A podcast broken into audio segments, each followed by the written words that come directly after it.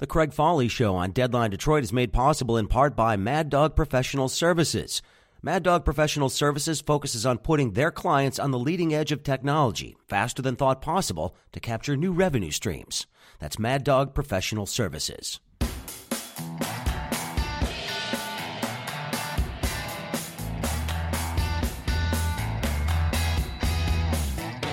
Hey, everybody, welcome to the Craig Fahle Show on Deadline Detroit. It is Thursday. Glad you're with me. Hopefully, you're staying dry, but uh, again, this is the time of year that we expect this sort of stuff. And just think look at all those blooming trees out there right now, and, and I realize they give you uh, allergy fits for many of you, but they are quite pretty. It's nice to see the apple blossoms, pear blossoms, cherry blossoms, all that good stuff finally coming in bloom in our community. And uh, that's what the rain does, makes all that stuff possible. So we can tolerate it for just a little bit longer. All right, coming up on today's program. We are going to take a look at where things stand with the auto insurance debate.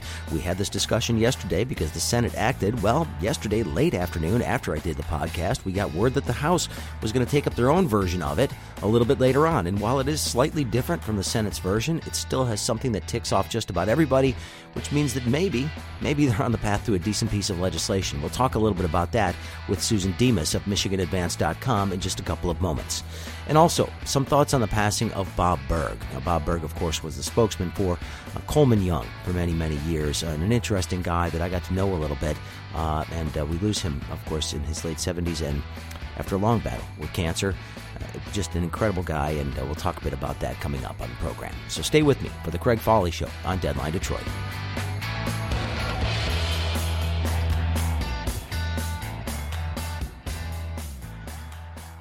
Hey, thanks for joining me for the Craig Show today on this Thursday. And uh, while you were sleeping, Lansing was busy last night. Uh, a bit of a surprise that the state house decided to hold a 2 a.m. vote on an auto insurance package last night that differs slightly from the Senate version I told you about yesterday. So, where do things stand right now? How likely are we to reach a deal on this issue anytime soon? Is the governor going to be on board? Well, let's talk to Susan Demas at MichiganAdvance.com about what is happening in Lansing. And Susan, I, am recognizing that uh, you know there's nothing that a Capitol reporter likes more than a 2 a.m. vote although typically we expect that maybe in lame duck or at the end of the session, not in the middle of May. Right. And we haven't even gotten to the budget yet. So I'm sure this is the first of several long sessions this year. well, it was a bit of a surprise. I mean, I, I knew that they were working on some working groups and they were trying to figure out what they were going to do on the auto insurance issue. They've got studies going on. Uh, why the fast track all of a sudden on this legislation on both the Senate and the House sides? Yeah, I think that this really boils down to the Mackinac policy conference that everybody loves to go to at the end of the month. Um, it's hosted by the Detroit Regional Chamber of Commerce, which has actually come out in support of uh, a couple of the governor's key proposals, including that 45 cent gas tax that isn't the most popular thing on earth. Um, and um, what you have is a scenario where lawmakers, especially these Republican leaders that control the House and the Senate, are set in a couple weeks to go up north and get their brains beaten in by lobbyists from the Detroit Chamber and elsewhere who really want to see a solution to roads and do not want to see a government shutdown um, over the budget. Um, they don't have a plan for roads yet. And so I think the strategy here is well, we did something on car insurance, which is an issue that most people in Michigan um, hate. They hate their high rates. So, look, we've done something on this. Um, now the governor should come to us and deal with us on our priorities. Well, you know, I, am wondering, Susan, because th- there were a number of people that were suggesting that the way to make an increase in the gas tax more palatable was to do something uh, to reduce the cost of auto insurance so that if motorists were going to be paying more at the pump, they'd at least be getting something back in their wallets on their insurance costs, which in many ways could basically mitigate uh, that increase that they're expecting. Uh, but I, they were going to be tied together in a lot of ways. So this kind of ruined that potential compromise deal that, that everybody was sort of thinking might be on the table. Well, you know, in theory, this sounds great because you actually have two issues that are somewhat you know, in the and, same ballpark, which and have been incredibly difficult. Right. and you know, let's face it, a lot of times deals in Lansing have to do with things that have nothing to do with one another. So, um, you know, like we saw in Lame Duck, um, you know, a budget bill where you know we're funding ski lifts and you know schools and roads at the same time. So, um, you know, it, it sounds great in theory. Um, until you start considering the fact that we haven't been able to come up with any kind of a solution for auto insurance uh, in decades. So this is an enormously complicated issue. The budget is complicated. You're talking about $60 billion and you know a substantial gas tax on top of all of the facets of the, bu- the budget.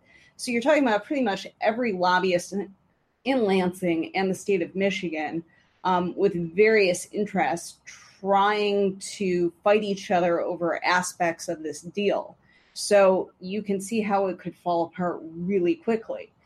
Then, when you consider the fact that Republicans didn't even bother negotiating with Democrats or the Democratic governor on this auto insurance plan, um, it, it begins to look a lot less like trying to get a deal and a lot more like staking out positions and posturing. Okay, I, I, I don't disagree with you on that point, and, and my podcast yesterday focused a lot on the fact that it seems like the same old fault lines uh, were emerging here that we've seen in years past on this. I, I was though there was a little glimmer of, of hope on my part when I saw that the House package differed from the Senate package in that there was some guarantees of at least a rate decrease if indeed people make this switch to uh, you know unlimited PIP coverage uh, to something that actually has a cap. Uh, there's talk about an actual rate schedule uh, that's in there, which is kind of a big deal. And, and the House side as well. Um, you know, obviously they would sunset those guaranteed savings, which the Democrats aren't going to like. But the House at least sort of recognized that there's going to have to be some sort of compromise if they're going to get the governor to sign off. So, do you have any hope that maybe maybe there's wiggle room for compromise here? Oh, I think there definitely is, and I think Democrats are far happier with the House package than the oh, yeah. Senate package. I mean, you know, you have the unlimited medical coverage as an option. Um, you have a five year rate rollback mandate, although what happens after that? And you had some addressing of the issue of non driving factors, which are huge, especially for um, lawmakers that represent Detroit. Um, but, you know, as far as Democrats are concerned, none of it went far enough.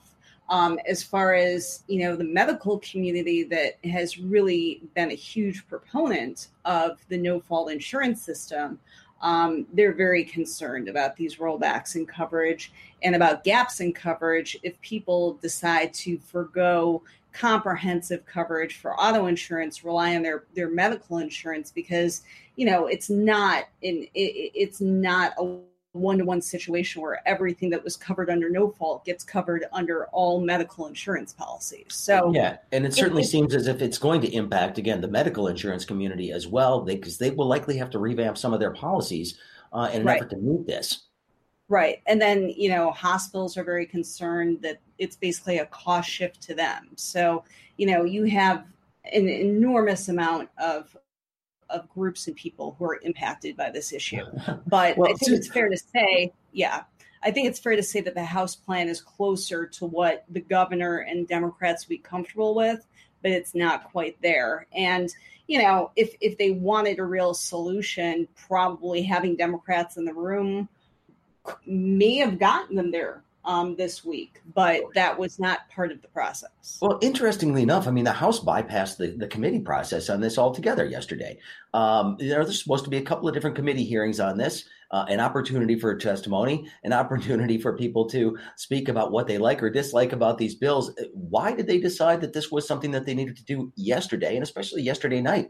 Because I think we got word that they were going to do this at about what 3:30, 4 in the afternoon yesterday. Yeah, yeah, we're hearing whispers earlier in the day.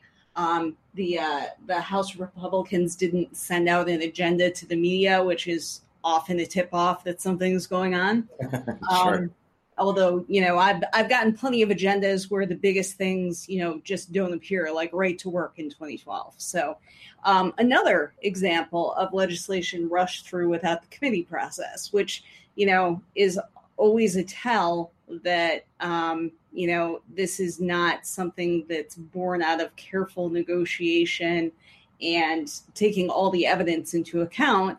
It's um, either we're politically posturing on something, or uh, this has been presented to um, the legislative leaders by the lobbyists that usually write the legislation with, hey, this is what we want. Can you get the votes? And you pop it on the floor. So, um, you know, I, I really think that um, most people don't really pay attention to the committee process because, you know, people have lives unlike me.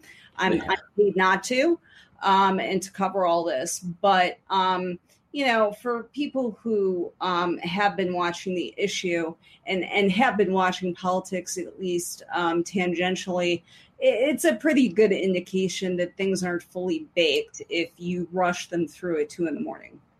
Yeah, uh, well, exactly. And uh, obviously, this is uh, going to go to the, the conference uh, committee process because you've got a Senate bill and a House bill uh, that cover the same things, but obviously look at them a little bit differently.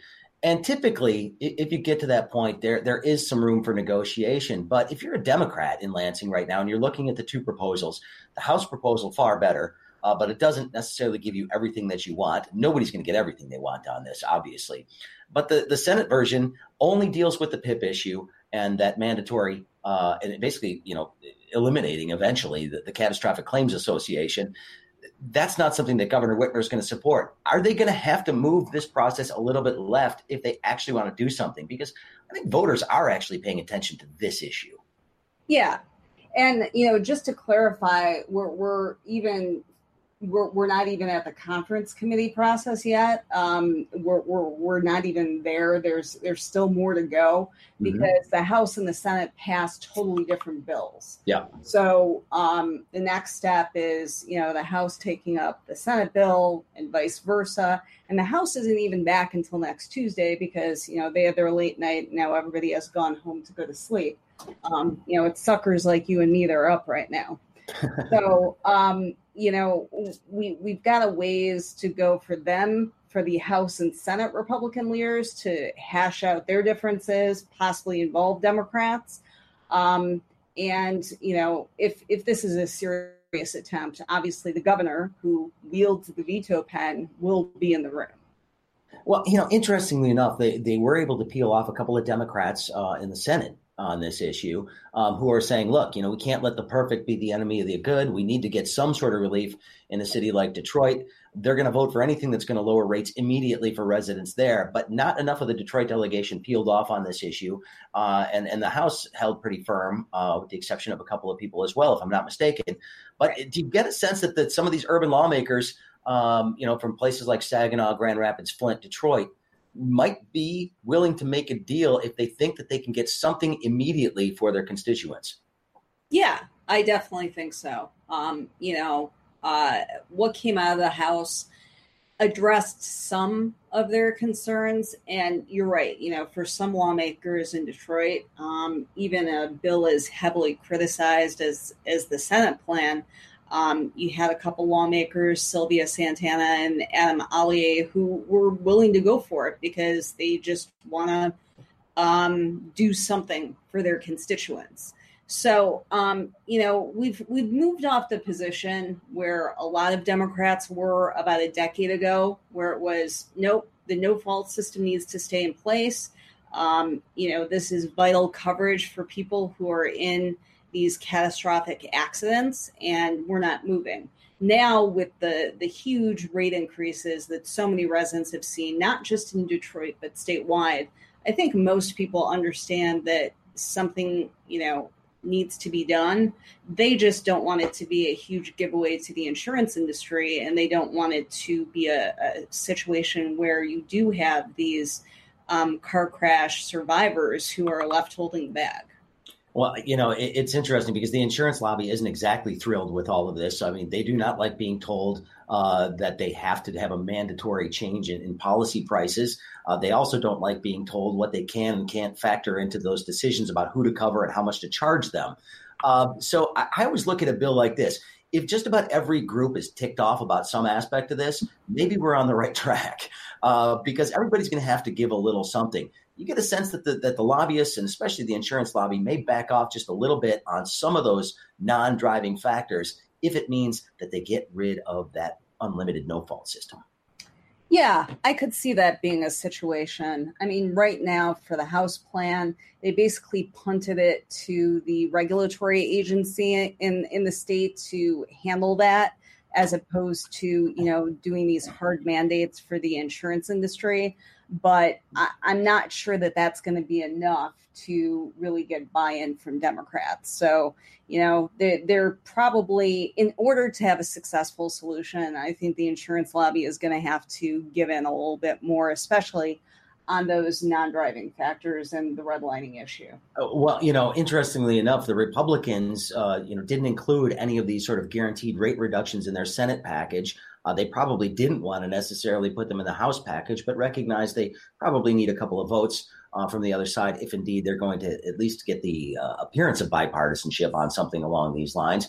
Um, and so, I, you know, I look at this these free marketeers on the Republican side thinking that the market is just going to regulate itself if indeed these conditions change.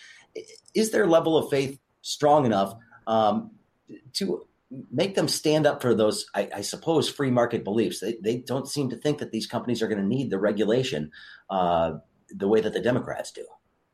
Yeah, I mean, you know, the way that this you know, that auto reform has been sold is that this is going to lower your rates. Well, you know, if you pass a package without mandating that, uh, I think that it's pretty hard to make the sa- the sale to people and and to Democrats that the insurance industry, out of the goodness of their hearts, are going to pass the savings on. Um, you know, it wasn't until we passed federal health care reform under former President Obama that anybody's rates came down. Sure. And, um, you know, uh, I, I, don't really think anybody expects that the auto insurance industry works any differently. Um, you know, you uh, what you may very well see if there is no um, requirement is, you know, hey, you, your bill went down initially, and then the next one you're right back where you were before. Um, so I think Republicans ideally like the Senate version, um, and, and and that's probably what the insurance industry would like too. But if if your main reason to um, take on something this massive is to sell to the public, look, we lowered your rates. You're, you're going to have to have some language on that because otherwise, um, people do check their auto insurance bills, obviously, and they're going to see that nothing's really changed. Well, I, I, do like one aspect of the House package, and I think I've got this right. But instead of being able to raise your rates and then justify it later to the regulators, they would actually have to apply for a rate increase, similar to the what the utilities have to do in the state before they can apply that increase. That is one safety that we haven't had here in the state for a long time, and it seems like something that the Republicans might be willing to give on. Yeah, um, and that is a, critical difference. Um, you know, we, we've seen that um, the utilities um, have chafed against that, but so far that's held for them. Um, so you know, you have the process in place; it's it's worked out. Um, it, it's kind of hard to make the argument that you know it would be you know really damaging to the industry because I don't think any of the utilities seem to be hurting. Um, and and that's a, a compromise place. Um, again, a difference between the House and Senate packages. Well, last question for you, Susan, and I appreciate the time. My guest again, Susan Demas, who is the editor at MichiganAdvance.com, frequent guest here on the program, talking about all things happening at the state capitol. Uh, you know, you take a look at this. You mentioned, of course, that, that this is geared towards the Mackinac Policy Conference. I'm guessing that you and I will be sitting on that porch listening to legislators talk about this and try to figure out some sort of a solution.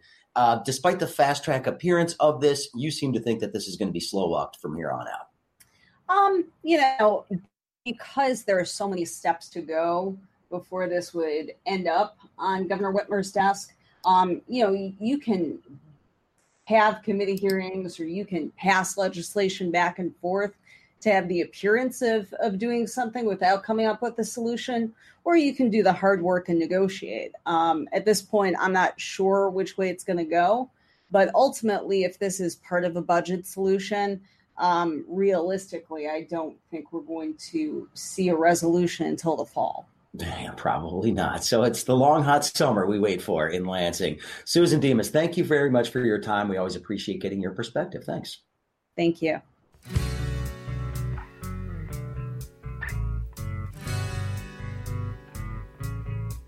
The Craig Fahle Show is made possible in part by Deadline Detroit, one stop shopping for all your news. Also, home to Deadline Detroit TV, which includes The Zip, a weekly wrap up of the week's news with some humor. Deadline Detroit, one stop shopping for all your news.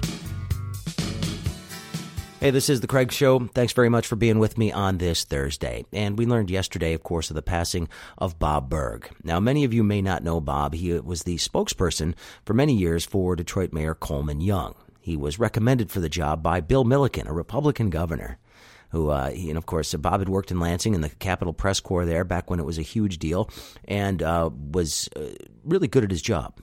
And of course, got tapped to be Mayor Young's spokesperson and did that job for about 10 years. In fact, seeing, uh, seeing it through to the end uh, and often taking on a much bigger role as Coleman Young struggled with some illnesses late in his career as, as mayor of the city of Detroit. And he saw him through some pretty big scandals and some pretty big uh, press events. And in the very tail end of his career uh, as the spokesperson for Mayor Young, as, that was the very beginning of my reporting career here in Detroit. And I, of course, was covering the Young administration for the first year or so of my job at WDET. And I got to know Bob a little bit back then.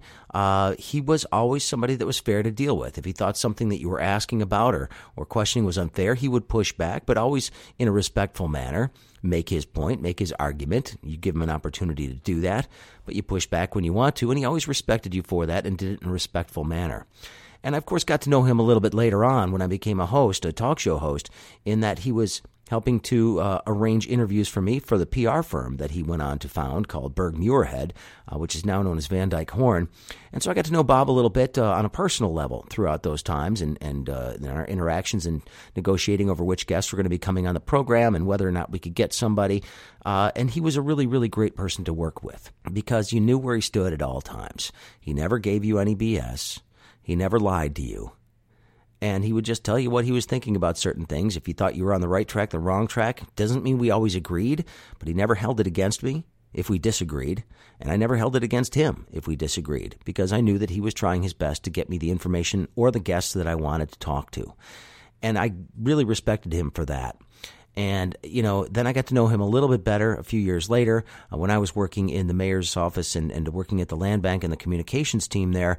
You know, I did hit him up for some advice on a couple of different occasions about how he dealt with troublesome situations, how he dealt with stressful situations. Because when, when somebody or an organization has problems, uh, it typically is the press person that, that deals with a lot of the brunt of that wrath, whether it's from reporters who feel that they're not getting answers properly or that are anxious to get new information and, and advance a story and the phone rings constantly and it doesn't stop.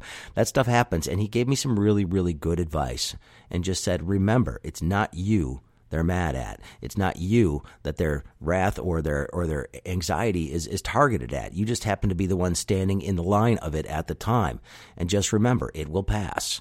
Do your best, tell the truth, give them the information that they want when you can, and just let it go. It's not you. And it doesn't sound like anything earth shattering, but it was really, really important at the time and helped see me through some times that were kind of difficult and I've talked a bit about some of this on some of the other shows. Dealing with with a lot of the press attention and and some of the negative stuff that came down was was not an easy thing to deal with, and it is what I signed up for, and I knew that. But it doesn't mean that the stress doesn't eat at you a little bit.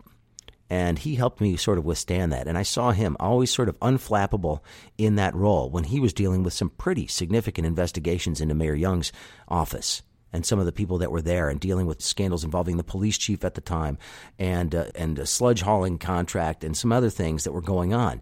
It was not an easy time, but you never saw him getting nonplussed. You never saw him getting freaked out. You never saw him screaming at anybody. If he did want to yell at somebody, he would always do it behind closed doors. And again, he would always let you know it wasn't personal. He was fighting for his boss. He was fighting for what he deemed to be the truth in the story and he would fight and advocate for that position. He showed a lot of people who are doing this work today in the city of Detroit how to do their jobs better.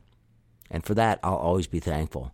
And Bob, we're going to miss you. And, uh, you know, he was just a, good man. And if you didn't know him, um, you know, I, I, I, hope you look it up. And, and it's just too bad that he never got a chance to, to write that book about Coleman Young that I think had sort of been banging around in his brain for a long time because he knew more about that man than just about anybody and uh, did his job very, very well. So Bob Berg will be missed.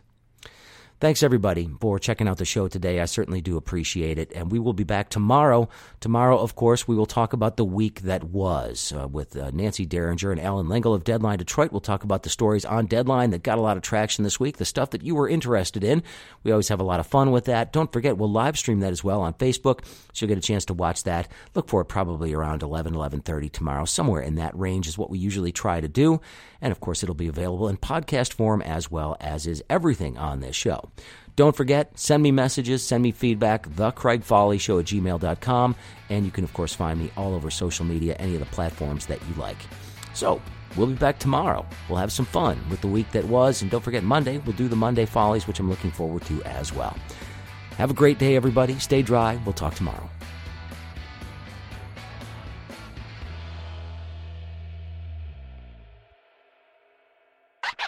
Hey there, my name is Seth Ressler. Hi everyone, it's Becky Scarcello. I am new to the Detroit area. And I've been here my whole life. So we started a podcast together. It's called The D Brief. Detroit's arts and entertainment podcast. We cover concerts, comedy, plays, food, drink, all kinds of stuff. All the cool events around town, things to do, and the people that are doing them. Can we talk about some of the people we've had as guests on this podcast? Hey, this is Mark Kurlyandchik, the restaurant critic for the Detroit Free Press. Hi, I'm Ann Delisi, and I host Essential Music on 1019 WDET. Hi, this is Mark Ridley of Mark Ridley's Comedy Castle. Hey, this is Kate Williams, executive chef of Lady of the House. Hey, this is Meltdown from WRIF in Detroit. This is Josh Malerman, author of Bird Box. This is Carmen Harlan, curator of of film at the Detroit Institute of Arts. President and founder of Valentine Distilling Company. The general manager of innovation experiences for the Henry Ford. Arts and entertainment editor at the Detroit Free Press. The Michigan Science Center. Arts Beats and Detroit Public Theater. Detroit Shakespeare in Detroit.